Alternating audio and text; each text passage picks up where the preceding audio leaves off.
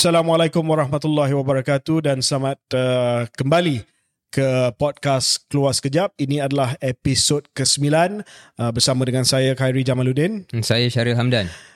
Okey, ini uh, seperti mana yang saya sebutkan tadi, episod ke-9 dan uh, sukacita saya maklumkan kepada pendengar, Alhamdulillah dengan sokongan uh, anda semua, kita Syaril telah mencecah 10,000 subscribers di YouTube. Oh, not bad. 10,000. Um, ya, tidaklah 100,000 ataupun sejuta. Yeah. Tapi at least 10,000. Tak boleh cari makan melalui advertising YouTube uh, lagi lah setakat ni. Saya rasa kita punya revenue daripada YouTube tak sampai RM100 kot. 150 USD. 150 USD. uh, namun demikian, uh, kita telah cross 10,000 dalam boleh tempoh masa. Raya lah sikit. Ya, dalam tempoh masa uh, sebulan. Yeah. Jadi saya nak ucapkan terima kasih kepada semua pendengar uh, dan untuk makluman pendengar kita tidak ada penaja dan ini semua adalah uh, fisabilillah betul uh, so uh, kalau anda Uh, minat Ada. dengan uh, keluar sekejap please hit the subscribe button. Ingat nak minta nak minta sumbangan daripada pendengar belum lagi. Hit the subscribe button and uh, give us a like. Alright yeah, yeah please okay. do that. Um, sebelum kita mula dengan uh, episod kali ini episod kali ini kita ada macam-macam kita nak bincang. Uh, saya nak uh, pertamanya uh, merakamkan ucapan uh, tahniah uh, kepada Syaril Hamdan. Uh, co-host saya dalam Keluar Sekejap. Dan ini sebenarnya belated lah. Sepatutnya saya merakamkan tahniah uh, beberapa minggu yang lepas.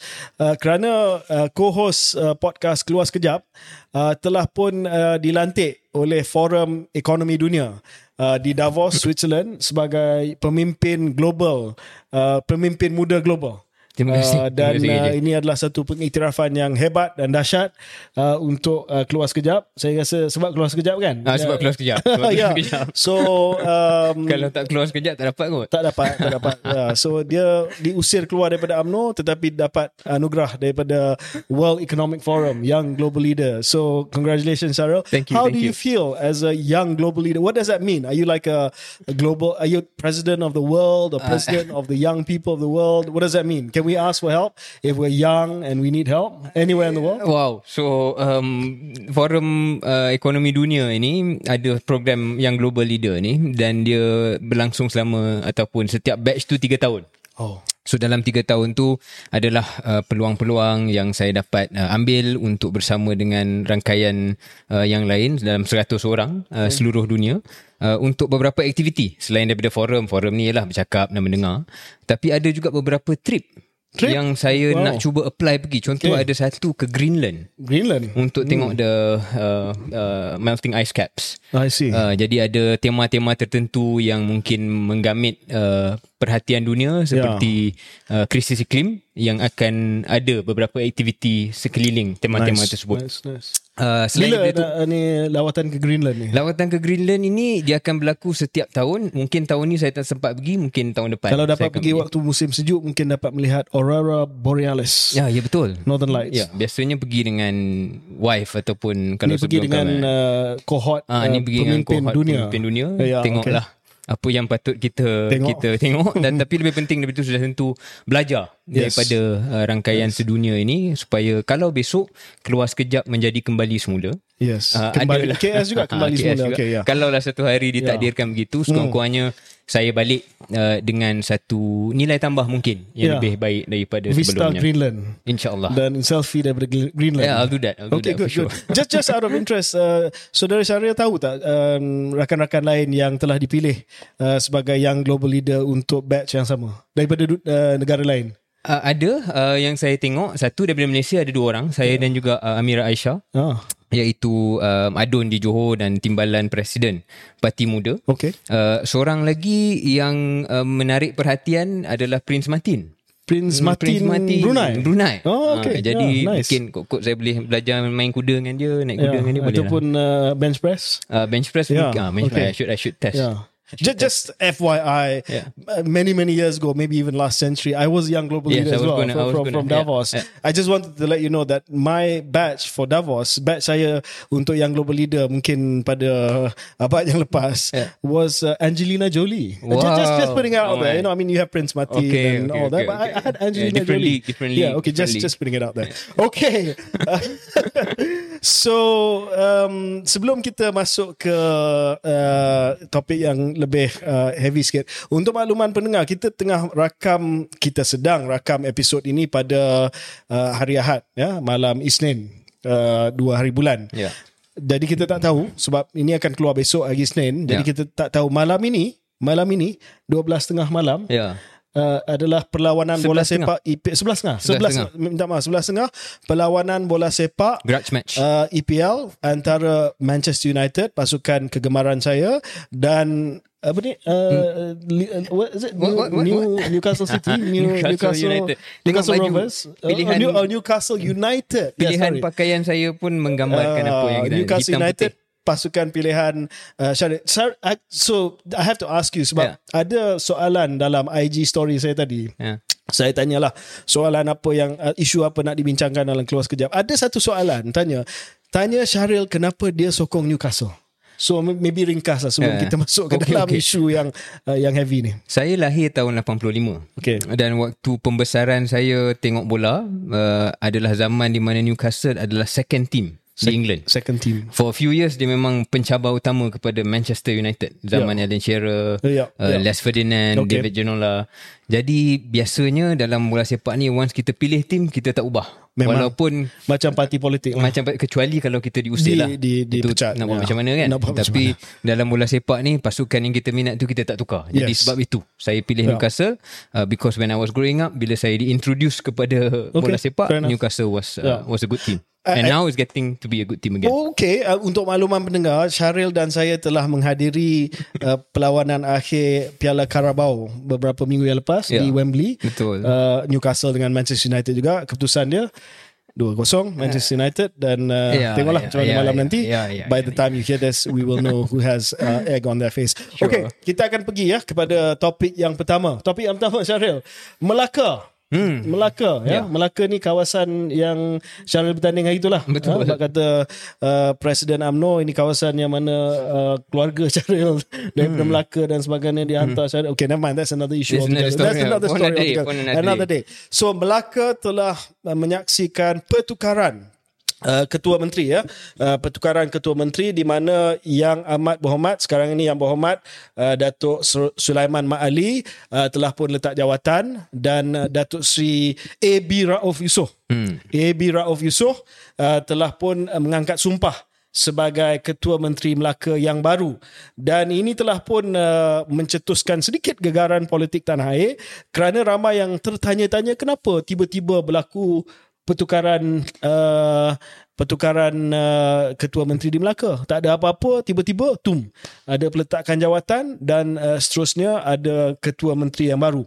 Sebelum itu sebelum kita mengupas sedikit sebanyak sebab ada banyak isu. Walaupun isu ni tidaklah isu nasional tetapi sebenarnya ada banyak implikasi di peringkat nasional. Tapi sebelum itu saya nak ceritakan sedikit tentang uh, Datuk Seri Utama AB Rauf inilah. Hmm. Uh, Datuk Seri AB Rauf uh, sahabat baik saya, kami dilantik Rauf dengan saya dilantik sebagai Exco Pemuda AMNO pada hari yang sama.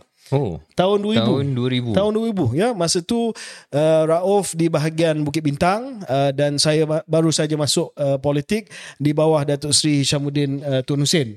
Uh, dan selepas itu Rauf uh, telah pun Uh, uh, naik pangkat dalam AMNO uh, awalnya dia adalah seorang penyokong hebat dan kuat Datuk Seri Syamuddin lepas Ya. tu zaman uh, Datuk Seri uh, dia dia jadi penolong setiausaha pemuda UMNO Malaysia zaman Datuk Seri uh, Najib Tun Razak uh, bosku beliau menjadi uh, setiausaha kerja UMNO Malaysia Datuk Rauf pernah jadi PSU Pemuda Malaysia Ya PSU Oh, Dia okay. ganti First uh, Zul Awi. Dia ganti Zul Awi Zul. Awi dulu Lepas tu Rauf manuver jadi setiausaha uh, pemuda UMNO Malaysia Hmm. naik uh, dan masa tu dia kalah dia di Bukit Bintang dia kalah ketua bahagian uh, kepada Datuk Azim Zabidi hmm. dan dia berhijrah balik ke kampung uh, dan dia uh, memindahkan keahlian balik ke Melaka dan pada masa itu Rauf dah plan dia akan uh, bertapak di Melaka Baik. dan dia jadi setiausaha kerja waktu uh, bosku uh, setiausaha kerja ni dalam AMNO adalah I suppose COO lah Ya. Ya.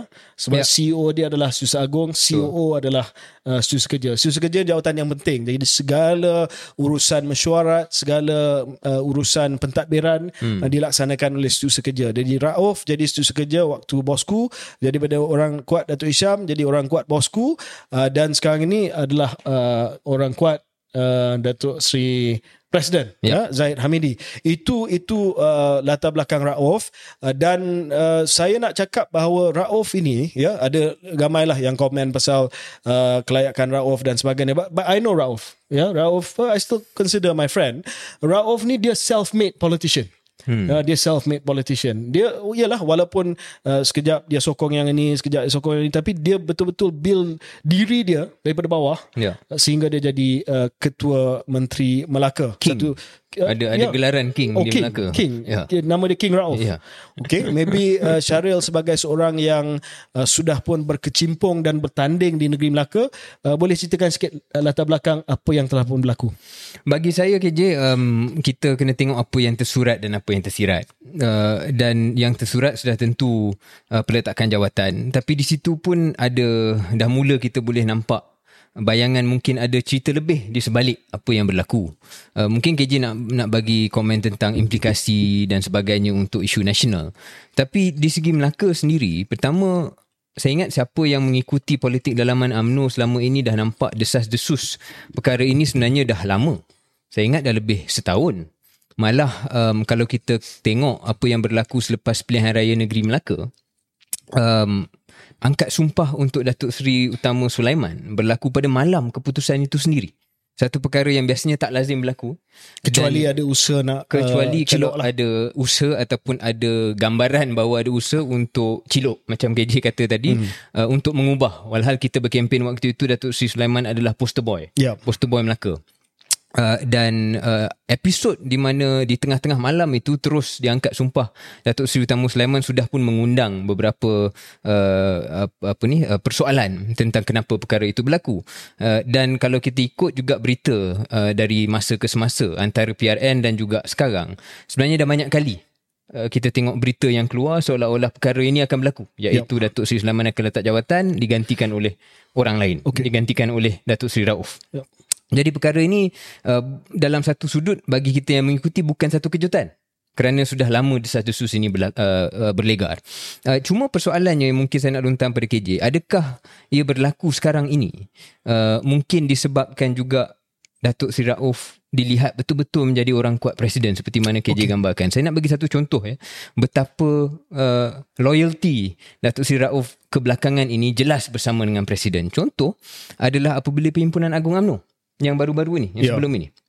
Penyusunan siapa yang bercakap last sekali. Melaka. Melaka bercakap Melaka. last sekali dan dia, dia balun kita habis lah. Cikgu apa nama dia? Uh, Cik Gumus. Cikgu Mus. Uh, daripada Alu Gajah. Alu Gajah. Jelas, Alu daripada Gajah. Alu Gajah. Uh, dan uh, beliau uh, ternyata uh, mengambil pendirian, Melaka mengambil pendirian, Datuk Seri Rauf menyusun supaya yang menjadi juru cakap dari Melaka itu Presiden tidak betul-betul ditandingkan. Presiden tidak bertandingkan dan dia pukul habis siapa yang KJ, mempersoalkan. KJ tak guna. Saya, KJ, semualah. Ya, Ya, tanpa okey. menyebut nama tapi jelaslah siapa yang dia So nak buat. it, that was the That was the final speech. demonstration of loyalty and Correct. fealty Correct. by Rauf. Correct. Okay. So uh, mungkin itu menyumbang kepada apa yang berlaku okay. uh, mutakhir ini. Untuk uh, makluman pendengar, saya saya nak kena jelaskan sedikit, sedikit latar belakang. Datuk Sri Sulaiman Ali jadi Menteri Besar pada uh, tahun 2020 waktu pertukaran kerajaan persekutuan. Hmm. Pada waktu itu, Rauf sudah menjadi Ketua AMNO Melaka. Ya, pengurusi perhubungan AMNO Negeri Melaka. Tetapi masalah dia pada waktu itu, AMNO ni Rauf bukan adun. Hmm. Ya, dia bukan adun pada sebab bukan. sebelum PRN. Jadi Rauf dalam keadaan dia tak boleh nak jadi ketua menteri walaupun dia ketua UMNO Melaka. Ya. Jadi dia letakkan Datuk Seri Leman ni sebagai ketua menteri. Datuk Yang Seri bukan Leman ketua bahagian. Dia bukan, dia sama bahagian Sama dengan Rauf. bahagian Masjid Tanah. Masjid Tanah. Dia adalah subordinate ataupun Naib seorang saya. naib ketua Naib. bahagian timbalan naib Naib ketua bahagian mungkin. Dia dia adalah di bawah Rauf Di bawah di, bahagian Rauf. dia sendiri. Jadi Rauf telah membuat uh, langkah Putin. Putin waktu dia tak boleh teruskan sebagai presiden, dia letak Dmitry Medvedev sebagai perdana menteri. Dan ini lebih kurang sama lah. Sehingga aku ambil tempat Balik. tu daripada Hmm. kamu. Ha? So Rauf tunggu sehingga pilihan raya negeri berlaku dan dia telah bertanding di Tanjung Bidara menang jadi adun. Ya. Tapi macam Syarif kata betul lah masa tu uh, mungkin tak boleh nak letak Rauf jadi ketua menteri sebab nampak sangat sebab kita kempen dengan Datuk Sri Leman sebagai poster boy Ya. calon ketua menteri. Jadi tak nak uh, mengguriskan Pertikaian. hati orang Melaka yang telah mengundi uh, Barisan Nasional dengan harapan Datuk Leman jadi ketua menteri dengan menukarkan uh, ketua menteri dan bagi kepada uh, Rauf. Jadi saya melihat begini uh, Syaril. Satu ini adalah langkah uh, Zahid uh, untuk consolidate kedudukannya. Ya, sepenting sekarang ini MT uh, semua lebih kurang majoriti adalah orang dia. Lepas ni dia nak pastikan bahawa di negeri hmm. pengusi-pengusi perhubungan pun dan juga ketua menteri juga adalah orang dia juga. Dan inilah uh, inilah uh, masa yang terbaik. So sekarang ni Zahid dah kuat, dia bagi tahu Rauf, mungkin Rauf juga bagi tahu Datuk Seri Zahid, now is the time for you to give me what you, I'm owed Sure. which is the the uh, ketua menteri of Melaka dan uh, I know Leman walaupun uh, Leman adalah sahabat I have to say langkah ini telah berlangsung sebab Leman is politically expendable dia bukanlah seorang yang mempunyai pengaruh politik yang hmm. yang hebat seperti Rauf hmm. dan beliau adalah seorang yang expendable yang Sure. boleh di, diketepikan dan uh, cara diketepikan pun saya rasa agak kesian juga sebab uh, Datuk Seri Zahid sebut bahawa atas faktor kesihatan KJ dengar tak jawapan Datuk Seri Leman? Ya, dia kata dia sihat. Dia kata adalah batuk-batuk sikit. Ah. Dia seolah menyindir balik presiden pun Itulah. ada juga. So so I feel I feel a bit sad how he was pushed aside. But like you said, Syaril, ini memang a long time coming lah. Hmm. Kalau pemerhati politik Melaka ataupun pemerhati politik tanah air memang tahu bahawa Rauf uh, is matter of time dia akan makan leman. Sure. And it Yeah. happened. And it happened. Dia makan leman. So comes to the point of uh, implication uh, to the federal punya politik. Ya, satu perkara yang sangat-sangat menarik bagi saya adalah kenyataan daripada Datuk Sri Zahid uh, presiden beliau menjadi watak utama dalam hal ini sebab uh, di Melaka uh, majoriti adalah Barisan Nasional dan beliau adalah pengusi Barisan Nasional. So he calls the shots ya. Dia yang telah merestui pertukaran ini walaupun ada alasan yang Leman telah pun letak jawatan ya. Uh, tetapi sudah pasti ini semua dirancang. Tapi kenyataan Datuk Sri Zahid adalah kita akan menubuhkan kerajaan perpaduan di Melaka. Ya. ya. Uh, so soalan pertama uh, tak perlu ada pertukaran ketua menteri. Kalau itu hasrat dia boleh je uh, minta Datuk Seri Leman untuk tubuhkan uh, kerajaan paduan. Tapi tak apalah. Lantik exco lain, benda ya. tu dah berlaku. Untuk makluman pendengar sebelum ini sebelum peletakan jawatan Datuk Leman hatta automatik semua exco pun letak jawatan sebelum ini semua ahli exco negeri Melaka adalah daripada Barisan Nasional AMNO, MCA dan MIC. Sekarang ini AMNO ataupun Barisan Nasional telah memberi isyarat melalui kenyataan Zahid dan juga kenyataan Rauf bahawa mereka akan accommodate akan memasukkan uh, wakil daripada PH lah kerajaan ya. kerajaan perpaduan daripada DAP daripada PKR dan mungkin daripada uh, daripada Parti Amanah. Amanah. Now this is a big concession ini adalah satu tawaran yang sangat-sangat besar. Hmm. Uh, ini adalah uh, concession yang sangat-sangat besar kepada kepada PH sebab uh, kita uh, kita tak tengok pun PH di negeri-negeri mereka menawarkan uh, Barisan Nasional untuk menjadi exco. Ya. Saya melihat memang perkara itu betul dan mungkin mungkin presiden memikirkan ini satu satu lagi bukti dia nak tunjukkan kepada PH betapa uh, dia membantu politik Pakatan Harapan dengan harapan bahawa selepas pilihan raya pilihan raya negeri besok yang mana ada Selangor, yang mana ada Negeri Sembilan, yang mana ada Penang. Dengan harapan selepas itu, UMNO pun akan dapat lantikan-lantikan exco. Dan saya yakin, uh, sama ada benda ni berlaku atau tidak, itu ialah message yang disampaikan hmm. kepada UMNO dan grassroots UMNO. Ya. Okay, kita give up sikit Melaka ni, tapi kita akan dapat di negeri-negeri lain. Cuma kita tengoklah sama ada PH buat atau tidak. Ya. So mungkin ini adalah langkah strategik daripada Wak Zahid sebelum PRN ni kita bagi sikit kat Melaka Ya. dalam bentuk kursi-kursi exco ni dengan harapan bahawa satu kita akan dapat lebih kerusi di Selangor, di Penang, Dalam seat uh, negotiation di, nanti. dalam dalam rundingan kursi uh, di Negeri Sembilan dan kita akan dapat kursi-kursi tambahan dalam exco yang akan dibentuk sekiranya menang Ya. dalam pilihan raya negeri. I think that that's that's uh, Saya saya tu move dia. tactical move lah. A tactical Dan move. mungkin mungkin salah sa- Syariah melihat kepada masa depan what we are asking ataupun what UMNO is asking untuk PRN yang akan datang. Tapi saya juga melihat bahawa ini adalah Uh, salah satu daripada langkah-langkah confidence building measures yang bersiri Ya. confidence building measure. Saya, saya tak saya tak nak berkaitkan lah. Tetapi contoh pengecualian ROS. Hmm. Ya, itu I do you something. I do something for you. Then tit for tat uh, ataupun quid pro quo, bukan tit for tat, quid pro quo, uh, then I do something for you. Ya. Uh, bu- bukan bermakna dikaitkan secara rasmi tetapi dalam hubungan antara dua pihak ni mesti ada langkah-langkah membina keyakinan confidence building measures okay dah bagi pengecualian untuk ROS now the ball is in my court apa saya punya quid pro quo okay saya bagilah kursi exco dalam kerajaan Melaka then after that apa yang Syarif kata tadi Ya, yeah, what happens after PRN. Uh, saya akan menulis satu artikel KJ sebab KJ tahu saya saya ada uh, I'm going to write more columns now. Wow. Dan salah satu perkara Tu yang saya sedang tanggungjawab sebagai young global leader Uh, ni ni bukan yang global leader uh, saya juga ber, um, ada ada hubungan bersama dengan RSIS Oh. Rajaratnam School of International Studies sebagai di Singapura sebagai Uh, belum lagi finalize uh, hubungan tersebut tapi buat masa sekarang saya menulis dan bercakap atas platform mereka lah. Tahniah, Uh, tahniah. Terima kasih mereka. Tahniah uh, double congratulations Yeah, thank you, thank you, thank you, thank you. Uh, sama juga KJ, sebelum saya lupa, KJ pun bersama dengan. No, no, it's okay. It's okay. Don't worry about it. Okay, okay, sure, sure, sure.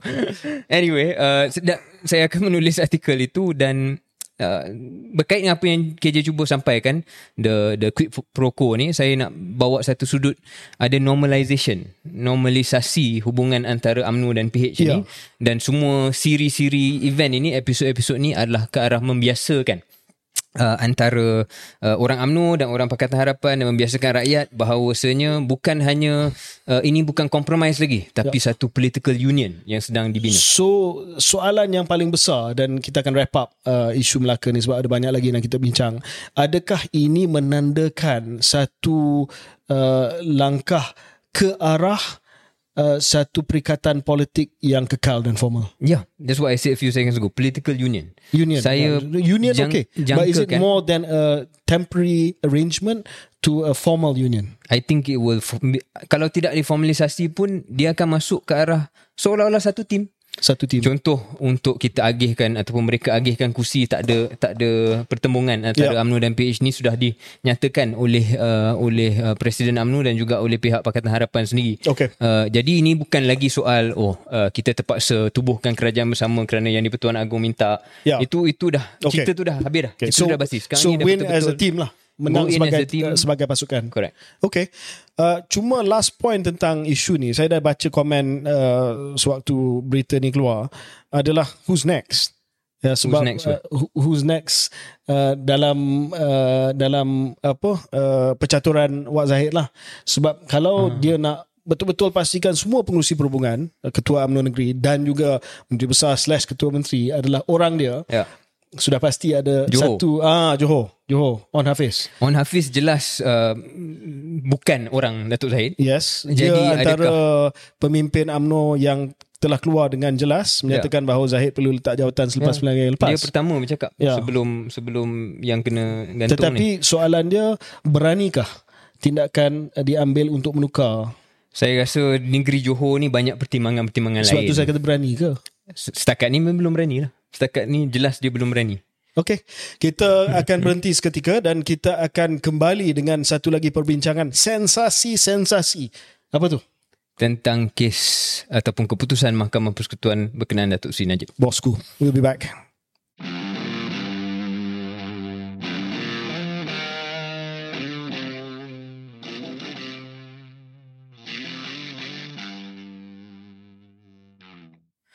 Alright, kembali kita ke episod 9 keluar sekejap dan KJ kita terus ke topik kedua kita iaitu berkenaan dengan keputusan semakan Mahkamah Persekutuan terhadap uh, kes Datuk Seri Najib, kes SRC Datuk Seri Najib. Kita sedia maklum pada bulan Ogos tahun lepas uh, telah pun uh, uh, buat keputusan Mahkamah Persekutuan buat keputusan dan uh, Datuk Seri Najib uh, masuk uh, ke penjara setelah uh, keputusan Mahkamah Persekutuan itu sama dengan Mahkamah Rayuan dan Mahkamah uh, Tinggi dan mengikut ataupun uh, mengikut rule 137 of the rules of the federal court Mahkamah Persekutuan ni ada hak untuk menyemak keputusan dia sendiri. Jadi ini yang berlaku uh, pada minggu lepas dan keputusannya 4-1. 4-1. Iaitu uh, untuk um, uphold ataupun setuju dengan keputusan yang sedia ada maknanya kekal status quo. Ya. Uh, dan tidak ada pembebasan kepada Datuk Seri Najib. Jadi ini memang telah uh, mengambil banyak um, apa ni ruang uh, bicara dalam media sosial, dalam media akhbar dan sebagainya. Uh, banyak implikasi politik yang berlaku uh, tapi mungkin KJ nak ulas dulu dari segi legal judgement itu sendiri. Apa sebenarnya yang berlaku dan macam mana keputusan itu sampai ke 4-1 itu? So uh, mengikut keputusan review tersebut ada satu dissenting uh, judgement daripada ketua hakim uh, Sabah dan Sarawak ya Tan Sri Rahman hmm. uh, di mana uh, beliau telah menyatakan bahawa um, dat uh, prosedur uh, yang telah berlaku di Mahkamah uh, Persekutuan uh, ada pertikaian di situ dan uh, beliau telah uh, membuat uh, uh, uh, penghakiman supaya Datuk Seri Najib uh, boleh dibebaskan. Hmm. Uh, itu yang menjadi uh, point yang sekarang ini uh, di-highlightkan oleh uh, penyokong-penyokong Datuk Seri Najib termasuklah uh, Tan Sri um, Syafiq Abdullah. Dan hmm. point uh, dalam uh, dissenting judgement tersebut adalah uh, ruang waktu yang diberi kepada uh, peguam baru yang dilantik oleh uh, Datuk Seri Najib hmm. uh, sewaktu uh, rayuan telah pun dibuat di Mahkamah Persekutuan memang tak tak cukup uh, waktu diberi uh, untuk uh, peguam tersebut um, membaca kes dan familiarize uh, dirinya dengan kes. Oleh demikian uh, dissenting judgement itu telah pun dibuat oleh ketua hakim uh, maka, uh, ketua hakim Sabah dan Sarawak yang menjadi presiding judge hmm, dalam yang review. paling senior dalam lima dia orang paling senior tu. dan dia yang mempengurusikan panel uh, lima orang hakim yang telah membuat keputusan tersebut. So yeah uh, dari segi moral dia uh, penyokong-penyokong bosku menyatakan bahawa the most senior judge the chief judge yeah. uh, of Sabah Sarawak himself yang menyatakan dissenting judgement bukannya uh, hakim yang yang lebih junior. Hmm. Dalam hal ini KJ jadi untuk untuk penjelasan bagi pendengar ini adalah soal prosedur procedure soal bukan, bukan dari segi merit case no, no, no. itu betul tak betul yeah. itu tidak itu bukan menjadi asas semakan sama ada kepincangan dalam prosedur atau tidak ya itu khususnya adakah uh, uh, peguam-peguam baru Datuk Seri Najib yang dilantik last minute sebelum yeah. sebelum keputusan Mahkamah Persekutuan tahun lepas itu yeah. uh, adakah mereka diberi masa yang mencukupi yeah. dan saya saya baca banyak hujah-hujah mengatakan jelas mereka tidak diberikan masa yang mencukupi kita Memang. bukan expert lah dalam hal yeah. uh, apa ni perundangan ini GJ tapi uh, itu yang menjadi asas kepada dissenting judgement hakim tersebut jadi untuk penjelasan para pendengar cuma mungkin kita kita bukan orang yang paling sesuai nak bercakap tentang tentang perundangan tapi dari segi implikasi politik. Sebelum kita masuk ke dalam implikasi politik, mungkin saya selesaikan dulu implikasi okay. uh, undang-undang. Walaupun uh, kami bukan lawyer tapi saya pun telah uh, minta pandangan daripada rakan-rakan uh, yang ada latar belakang undang-undang hmm. tentang hal ini. Yang pertama ni adalah sama ada Datuk Seri Najib boleh minta semakan sekali kedua, lagi. Sekali hmm. lagi. Uh, dan uh, saya difahamkan bahawa tidak ada limit, ya, tidak ada had kepada jumlah uh, semakan yang boleh dipohon. Tapi sama ada uh, Mahkamah Persekutuan nak terima ataupun tidak. Right. Sebab semakan ini dalam keadaan yang sangat ekstraordinari, luar biasa. Ya, sebab sebab takkanlah dia nak semakkan uh, keputusan dia berulang kali. Right. Dia semak dia, diri dia sendiri. Hmm. So uh, mungkin takkan mahkamah persekutuan dengan rela hati lah. Uh, yalah, m- mungkin tak sebab uh, yalah dia ini soal keyakinan uh, dan juga credibility uh, mahkamah persekutuan. Hmm. Kalau dia terima banyak sangat semakan terhadap keputusan dia sendiri, yeah. uh, maka akan berlaku sedikit uh, kejanggalan, mockery lah. Baik. Ya. So memang tidak ada had kepada berapa banyak kali uh, semakan itu boleh dibuat uh, ataupun permohonan semakan itu dibuat tapi tak tentu sama ada uh, mahkamah persekutuan akan terima ataupun tidak. So bila semakan ini dah selesai, katalah Datuk Seri Najib mengambil langkah untuk tidak memohon semakan. Ataupun dia mohon semakan tetapi ditolak, ya. Apa uh, langkah ataupun apa jalan yang ada pada Datuk Seri Najib selain daripada beliau uh, serve the sentence? Ya? Uh, beliau kekal dalam penjara sehingga selesai uh, waktu tempoh uh, di, yang dipenjarakan itu langkah yang ada untuk Datuk Seri Najib adalah untuk memohon uh, pengampunan. Ya. ya untuk minta uh, pardon. Uh, dan dalam negara kita uh, permohonan uh, pengampunan ni mestilah dibuat kepada ketua negara ataupun ketua negeri bergantung kepada kesalahan itu berlaku di mana since this is a federal case kepada yang di-Pertuan Agong. Dan saya telah check uh, bila masa Uh, adakah uh, ada minimum time dia kena dia kena uh, serve contohnya 2 tahun 3 tahun sebelum uh, dibuat uh, permohonan pengampunan? Tidak ada. Uh, malah ada kes sebelum ini uh, yang melibatkan pemimpin politik yang sedia ada juga di mana keluarga beliau telah memohon uh, selepas uh, dijatuh hukuman. Hmm. ya. Jadi Datuk Seri Najib boleh saja buat permohonan dan permohonan itu tidak ada uh, apa-apa proses ataupun prosedur yang jelas mungkin uh, surat daripada pihak lawyer ataupun daripada pihak Datuk Seri Najib hmm. uh, kepada yang di-Pertuan Agong So selepas itu dia akan pergi kepada lembaga pengampunan ataupun uh, Pardons Board uh, dan uh, Pardons Board ini uh, akan uh, memberi nasihat kepada yang di-Pertuan Agong uh, sama ada um, pengampunan ini uh, boleh dipertimbangkan dan akhirnya keputusan mutlak itu terpulang kepada The Monarch yang di-Pertuan Agong sama ada uh, pengampunan itu akan uh, diberi ataupun tidak.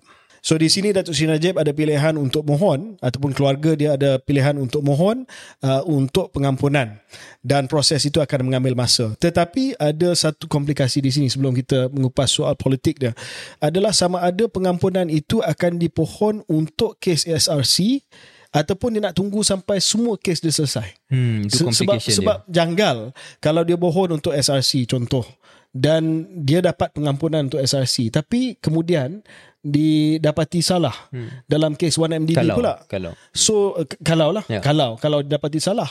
So dalam keadaan tersebut dia dah dapat pengampunan untuk SRC dah keluar.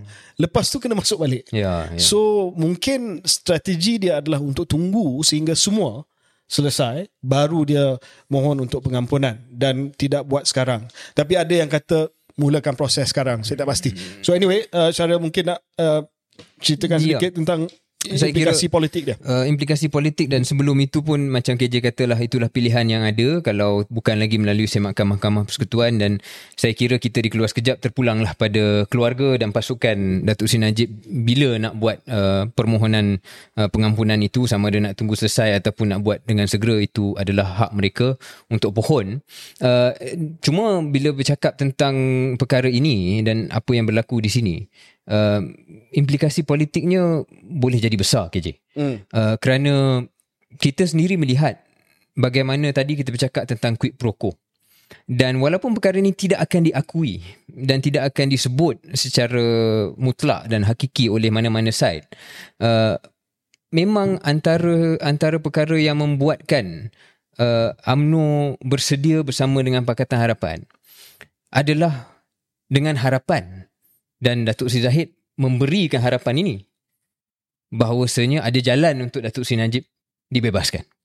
Apabila kes ini berlaku seperti mana berlaku minggu lepas, saya sendiri melihat dalam forum-forum AMNO, dalam grup-grup AMNO uh, yang mana kita kita boleh nampak orang dah mula pertikaikan.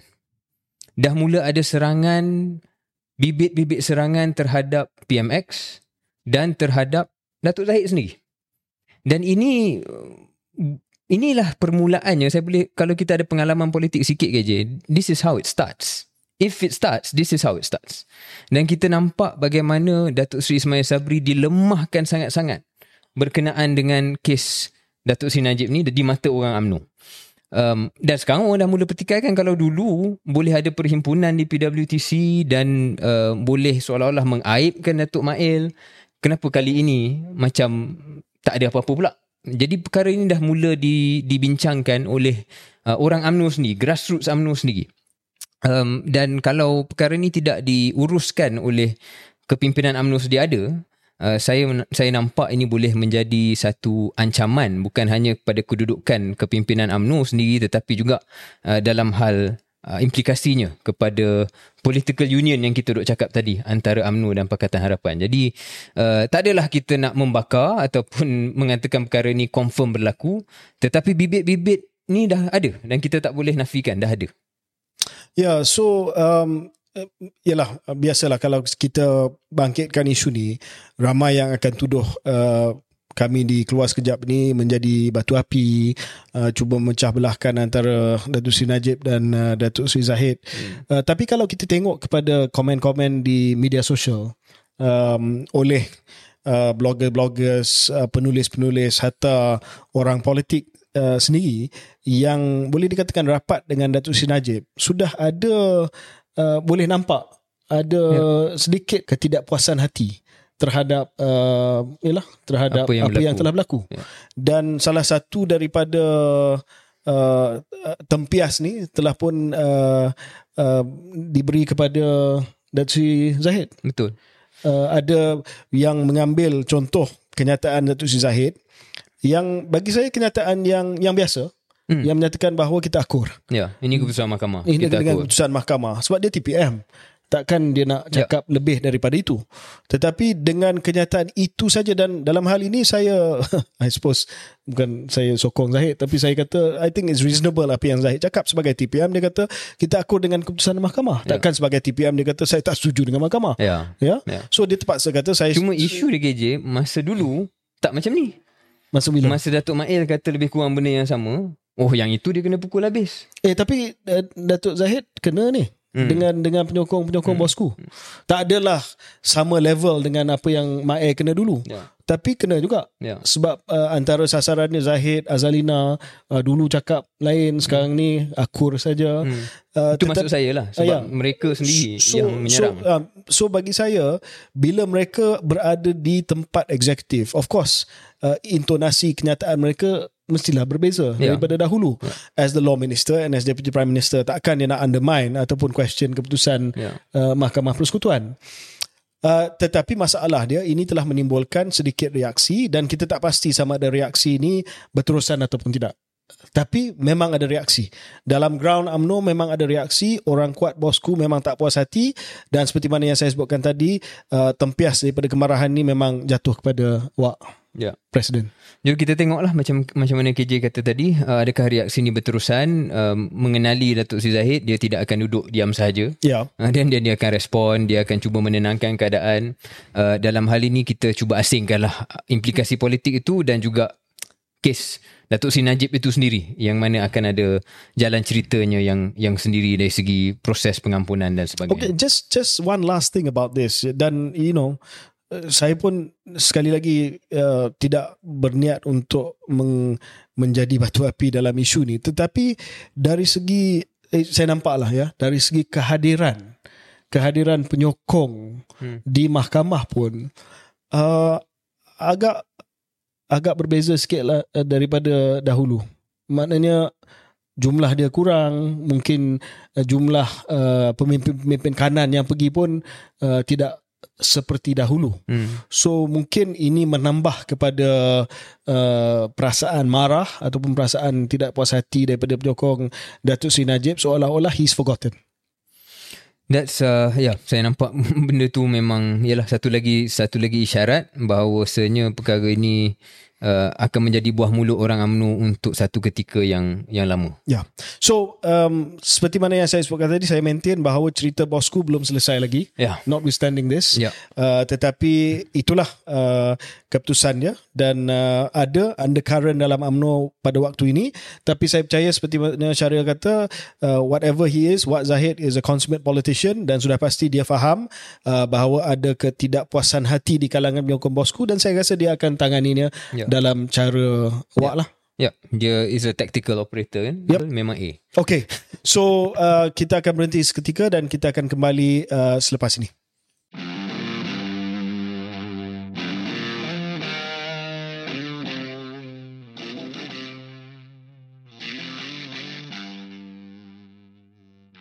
Kembali kita ke episod keluar sekejap dan topik terakhir kita pada episod ini KJ ialah uh, benda yang mungkin dekat dengan uh, uh, minat ataupun uh, sejarah KJ sebelum keluar sekejap ini sebagai Menteri Kesihatan iaitu pada 31 Mac baru-baru ini uh, satu keputusan dibuat oleh KKM di bawah Yang Mohd uh, Dr. Zaleha uh, yang telah mengecualikan uh, cecair dan juga gel nikotin vape daripada kawalan di bawah akta racun. Jadi uh, sebelum saya serah pada KJ untuk untuk uh, secara ringkas pada pendengar, uh, sebelum ini uh, vape ini ataupun uh, nikotin uh, adalah di bawah akta racun, maknanya dikawal. Uh, sekarang ini dengan pengecualian vape punya liquid daripada akta ini maka akan membolehkan akses kepada produk uh, liquid vape ini menjadi mudah dan meluas menerusi pembelian di kaunter dan di mana-mana kedai tanpa kawalan. Jadi itu implikasinya uh, dan juga pada masa yang sama membolehkan dengan pengecualian ini membolehkan barangan vape ini dicukai. Uh, jadi KJ benda ni dekat dengan dengan apa yang KJ perjuangkan selama ini. Uh, sebelum saya serahkan pada KJ, saya cuma nak katakan bahawa sebagai uh, seorang vape pem vape tegar. Uh, saya adalah vapor yang tegar sebelum bulan Ramadan ni. Sekarang ni dah dekat lebih seminggu hanya uh, mengunyah uh, nikotin. Sekarang bukan tegar, tegang. Sekarang tegang tak tak, Tegang. tak dapat vape. Uh, jadi memang perkara ini saya nampak uh, kalau boleh saya mulakan perbincangan ni uh, dengan pengecualian ini saya tak pasti KJ. Ada beza ke dengan sebelum ini? Sebab selama ini ada okay, selama ini adalah bawah uh, akta racun ini. Yep. Tapi saya boleh beli dengan mudahnya Yep. tanpa sebarang halangan. Ya. So what really is the difference? Sebelum ini memang dibolehkan tindakan penguatkuasaan terhadap uh, penjual vape. Jadi kita boleh tengoklah berita premis jual cecair vape diserbu, cecair vape 150,000 uh, dalam rumah dirampas. Hmm. Memang berlaku. Tetapi masalah dia sekarang adalah kedai-kedai vape ini sudah terlalu berleluasa. Dan di, di bawah uh, akta racun, kita hanya boleh ambil tindakan terhadap cecair vape yang mengandungi nikotin. Kita tak tahu bila kita pergi ke uh, penguatkuasa pergi ke kedai tersebut, dia tak boleh terus ambil tindakan sebab dia tak tahu cecair tersebut tu ada nikotin ke tidak. Dia kena rampas dulu cecair tersebut dan kita ingin kena ingat ada ratusan kedai-kedai vape dah daripada tahun uh, 2013 kalau tak silap saya bila vape ini telah meletup uh, dari segi permintaan dia dan kena hantar ke makmal, kena cek sama ada uh, mengandungi nikotin ke tidak baru boleh ambil tindakan. Jadi itu di bawah uh, akta yang lama ya. Satu uh, tindakan yang rumit yang mengambil masa uh, dan for whatever reason kita juga telah uh, mungkin atas uh, desakan politik uh, kita telah membiarkan membiarkan kedai-kedai vape ini untuk beroperasi uh, tanpa satu kawalan yang ketat. Cerita kawalan ni daripada tahun 2015 lagi keputusan kabinet saya masih lagi ingat saya Menteri Belia dan Sukan Menteri Kesihatan adalah Datuk Dr Subramaniam ditubuhkan satu jawatan kuasa to come up with regulations and law to regularize and legalize vape in this country. Tapi sehingga hari ini tidak ada sebarang undang-undang baru untuk kawal selia uh, vape, penjualan vape selain daripada uh, akta racun. So, apa yang telah berlaku beberapa hari yang lepas adalah uh, Menteri Kesihatan Dr. Zaleha telah pun uh, menandatangani uh, perintah uh, pindaan kepada perintah racun 2023 untuk mengecualikan cecair uh, vape yang mengandungi nikotin daripada senarai di bawah akta racun. Bermaksud bagi tujuan nak cukai ni. Ya, hmm. Tujuan dia nak cukai.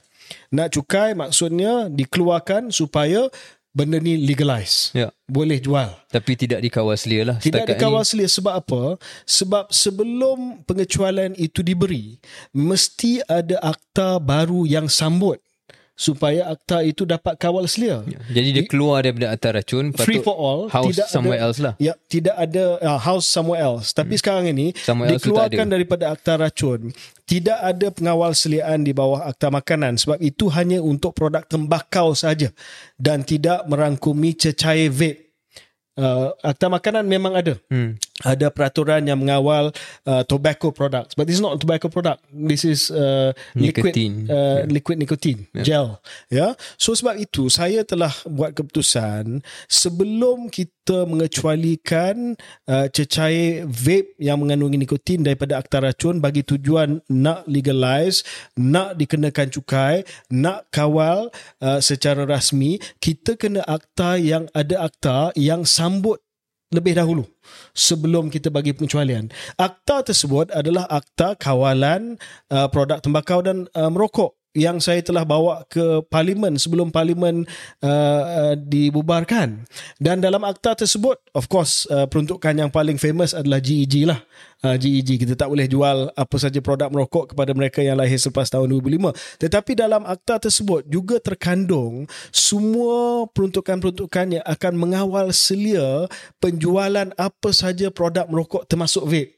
Ya. so uh, masa ada saya baca dalam dalam media sosial dia kata sebenarnya pengumuman ini telah pun dibuat oleh kerajaan sebelum ini. Betul. Waktu Zafrul bentangkan belanjawan, dia dah memang sebut bahawa kita nak kenakan cukai kepada uh, kepada produk uh, nikotin uh, dalam vape ini, ya. Uh, tetapi saya resist. Saya tak setuju walaupun Kementerian Kewangan kata Zafrul dah umum sebagai Menteri Kewangan, now you kena kecualikan daripada jadual uh, daripada perintah racun uh, di bawah akta racun. Saya refuse to sign. Saya kata selagi saya tidak ada akta baru yang akan sambut supaya tidak berlaku kelompongan dalam undang-undang yang sedia ada, lakuna dalam undang-undang yang sedia ada, saya tidak akan sign untuk dikecualikan.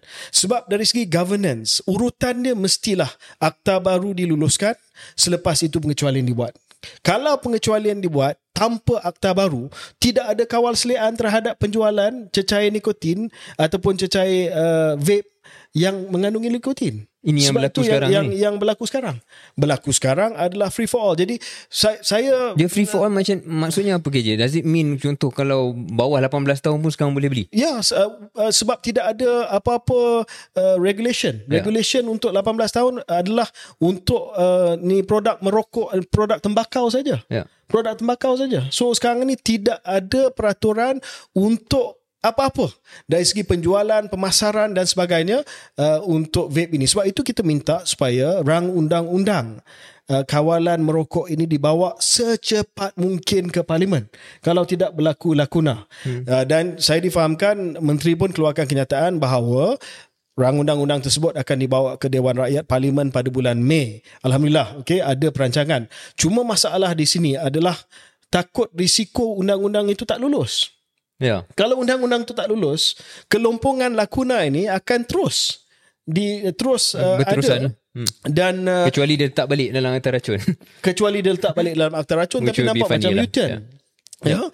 Dan sekarang ini saya difahamkan custom pun telah memberi sebulan uh, untuk kedai-kedai vape ini, penjual-penjual vape ini untuk uh, daftar. Uh, jadi tidak uh, belum lagi dikuat-kuasakan dalam erti kata mereka belum lagi daftar dengan custom. Uh, jadi Belum lagi cukai lah. belum lagi dicukai. Hmm. jadi ada sebulan. Jadi saya harap dalam sebulan ni waktu mereka berdaftar uh, kita cepat uh, bawa rang undang-undang ini ke ke parlimen uh, supaya uh, kelompongan ini dapat ditutup. Dan keputusan ini mendapat reaksi yang sangat negatif daripada daripada komuniti kesihatan awam yang menyatakan bahawa urutan dia silap. Sepatutnya rang undang-undang dulu selepas itu pengecualian ya. Dan salah satu lagi uh, perkara yang saya nak sebut ini berkaitan dengan GEG ya. Sebenarnya kalau ikut pakar-pakar perubatan, NGO uh, kesihatan dan sebagainya, mereka tak nak pun vape ini dilegalize. Mereka tak nak. Mereka kata kalau dikecualikan daripada perintah racun, maksudnya kita legalize vape. Betul lah kita legalize vape because you are taxing it. You cannot tax something that's illegal. Now it's legal. Ya, mereka tak nak pun. Mereka kata if you do this, kita akan bantah dan uh, menteri kesihatan yang buat ini adalah menteri yang tidak kisah langsung terhadap kesihatan awam. Tetapi saya telah berjaya untuk berunding dengan mereka uh, untuk menerima. Saya kata the train has left the station on vape. Kalau kita nak mengharapkan total vape, saya rasa susah. Sebab ramai yang dah mula isap vape, ada yang kata ini harm reduction walaupun Kementerian Kesihatan dan saya tak percaya ini harm reduction but some people say saya ganti rokok uh, tembakau dengan vape uh, kurang mudarat. Okeylah, ada juga yang argue industri ini dah terlalu besar, dah ada ratusan kedai-kedai vape, ribuan orang yang kerja dalam industri vape, so kita tak boleh nak uh, nak just haramkan vape. Kita kena uh, legalize dan kita kena kawal dengan ketat. So saya bagi tahu kepada mereka meet me halfway. Ya, meet me halfway. Setuju untuk kita kawal ketat industri vape ini. Sebab kita tak boleh nak tutup habis industri vape sebab dah it's, it's too late. Tetapi pada masa yang sama I will give you something. Give you something to GEG lah. Saya bagi tahu kepada komuniti kesihatan dan juga pakar perubatan bahawa in return for us legalizing vape dan kawal dengan ketat vape kita bawa satu peruntukan iaitu generasi baru tidak akan kenal rokok ataupun vape apabila mereka sudah uh, uh, untuk mereka yang lahir selepas 2005 that was the compromise that was the bargain. Barulah semua setuju. Kata kalau ada GEG kita reluctantly agree lah untuk uh, kita legalize vape. That's the story. Okay. Sebelum itu uh, saya tahu dah banyak kita bincang tapi saya nak uh, saya nak uh, bangkitkan sikit uh, sebelum kita uh, tamat iaitu ada sebab episod ini akan keluar besok dan saya difahamkan uh, doktor-doktor kontrak akan uh, mogok ya hmm. uh, disebabkan isu um, kontrak doktor ni. Ini bukan perkara yang mudah dan saya cakap sebagai uh, bekas menteri kesihatan. Uh, dan saya faham bahawa uh, banyak kekangan dihadapi oleh uh, menteri dan juga kerajaan uh, dalam hal ini. Tetapi saya percaya um, doktor-doktor kontrak ini, untuk makluman sedikit pendengar latar belakangnya, sejak tahun 2016 kita sudah pun memperkenalkan sistem kontrak.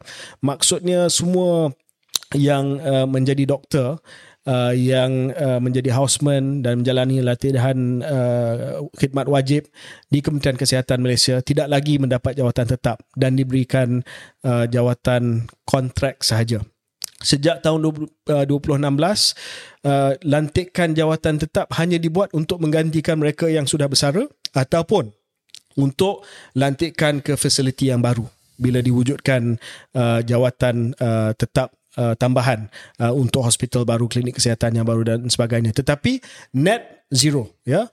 Uh, maksudnya untuk lantikan-lantikan biasa semuanya kontrak. Dan saya pun telah jumpa dengan kumpulan uh, doktor-doktor termasuklah uh, hartal doktor kontrak dan sebagainya yang membuat tuntutan uh, terhadap saya sewaktu saya Menteri Kesihatan. Saya tidak mahu kata yang saya telah uh, selesaikan masalah ini. Tetapi apa uh, golongan doktor muda, junior doktor, doktor kontrak nak melihat adalah usaha ke arah penyelesaian. Ya, mereka saya rasa tuntutan-tuntutan tersebut mungkin tuntutan yang besar. Contoh, mereka nak supaya semua doktor kontrak diserapkan secara tetap. Saya rasa that's not possible. Dan waktu saya Menteri Kesihatan pun saya kata itu mustahil mustahil untuk kita serapkan uh, semua uh, doktor-doktor uh, kontrak sebagai doktor-doktor tetap. Tapi apa yang saya telah buat adalah show that there is progress. Dan untuk KKM sangat penting waktu doktor-doktor akan buat mogok esok, lusa dan sebagainya, show that there is progress. I know you cannot meet 100% of what they are asking for. Jadi apa yang saya telah buat adalah saya telah uh, memperjuangkan supaya ada um, pelantikan ataupun ada pewujudan jawatan-jawatan tetap baru waktu saya menjadi Menteri Kesihatan. 4,053 pegawai perubatan, pegawai pergigian dan pegawai farmasi telah pun ditawarkan lantikan ke pejawatan tetap pada waktu saya. Tak pernah berlaku sejak tahun 2016, 2016. Ya, saya telah fight. Saya kata JPA sudah hampir lima tahun tidak diwujudkan satu pun jawatan tetap kecuali jawatan untuk fasiliti baru ataupun jawatan untuk menggantikan mereka yang bersara. Saya telah fight dapat 4053 doktor, dentist dan farmasis. Ya, saya tahu tidak selesaikan semula semua. Sebab lebih daripada 10,000 doktor uh, lantikan kontrak dalam uh, perkhidmatan kita sekarang ini. Tetapi sekurang-kurangnya saya tunjuk bahawa ada sinar di hujung terowong. Dan juga saya telah dapat persetujuan daripada perbendaharaan daripada Kementerian uh, Kewangan bahawa setiap tahun akan ada 1,500 lantikan tambahan lantikan lantikan uh, tetap tambahan uh, untuk uh, doktor, dentist dan farmasis. Dan selepas itu saya juga telah melihat kepada isu-isu lain.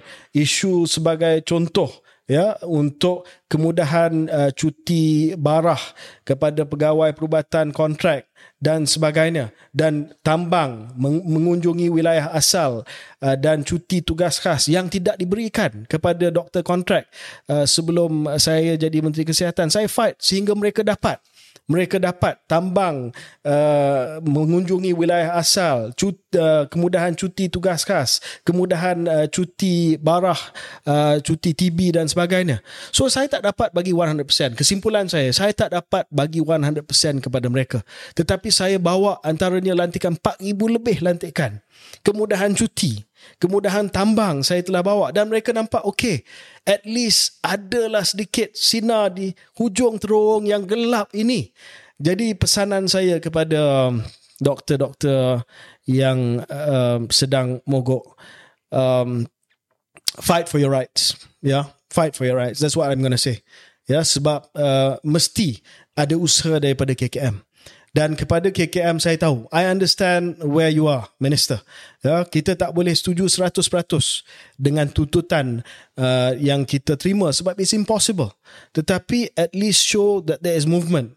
Ya saya telah mengorak langkah sedikit dengan penambahan jawatan tetap dengan pemberian kemudahan cuti dan juga tambang yang sebelum ini tidak layak diberikan kepada doktor-doktor kontrak ya. Kalau sekiranya dapat ditangani sedikit contoh peningkatan on call allowance ataupun peningkatan dulu 1500 penambahan setiap tahun berundinglah dengan Perdana Menteri merangkap Menteri Kewangan supaya mungkin tambah lagi 1000 2500 setiap tahun untuk diberi uh, lantikan tetap. Mana ni kontrak boleh mohon untuk lantikan tetap. At least mereka akan rasai bahawa suara mereka didengari. I hope you don't leave KKM I was there with you uh, for a very short time. I tried my best dan saya harap kerajaan ini akan juga membuat yang terbaik uh, untuk anda. Sorry Cheryl, I segue No, yeah, because uh, I wanted to talk That's direct okay. to them. Yeah. Okay. Okey, episod ni banyak hal KJ sebagai bekas Menteri Kesihatan. ya, kan kita dah kata boleh jadi kembali kembali semula. Ha, sekarang ni keluar sekejap. Ni relax dulu. Okay. Alright, kita jumpa lagi beberapa hari lagi untuk episod seterusnya. Keluar sekejap.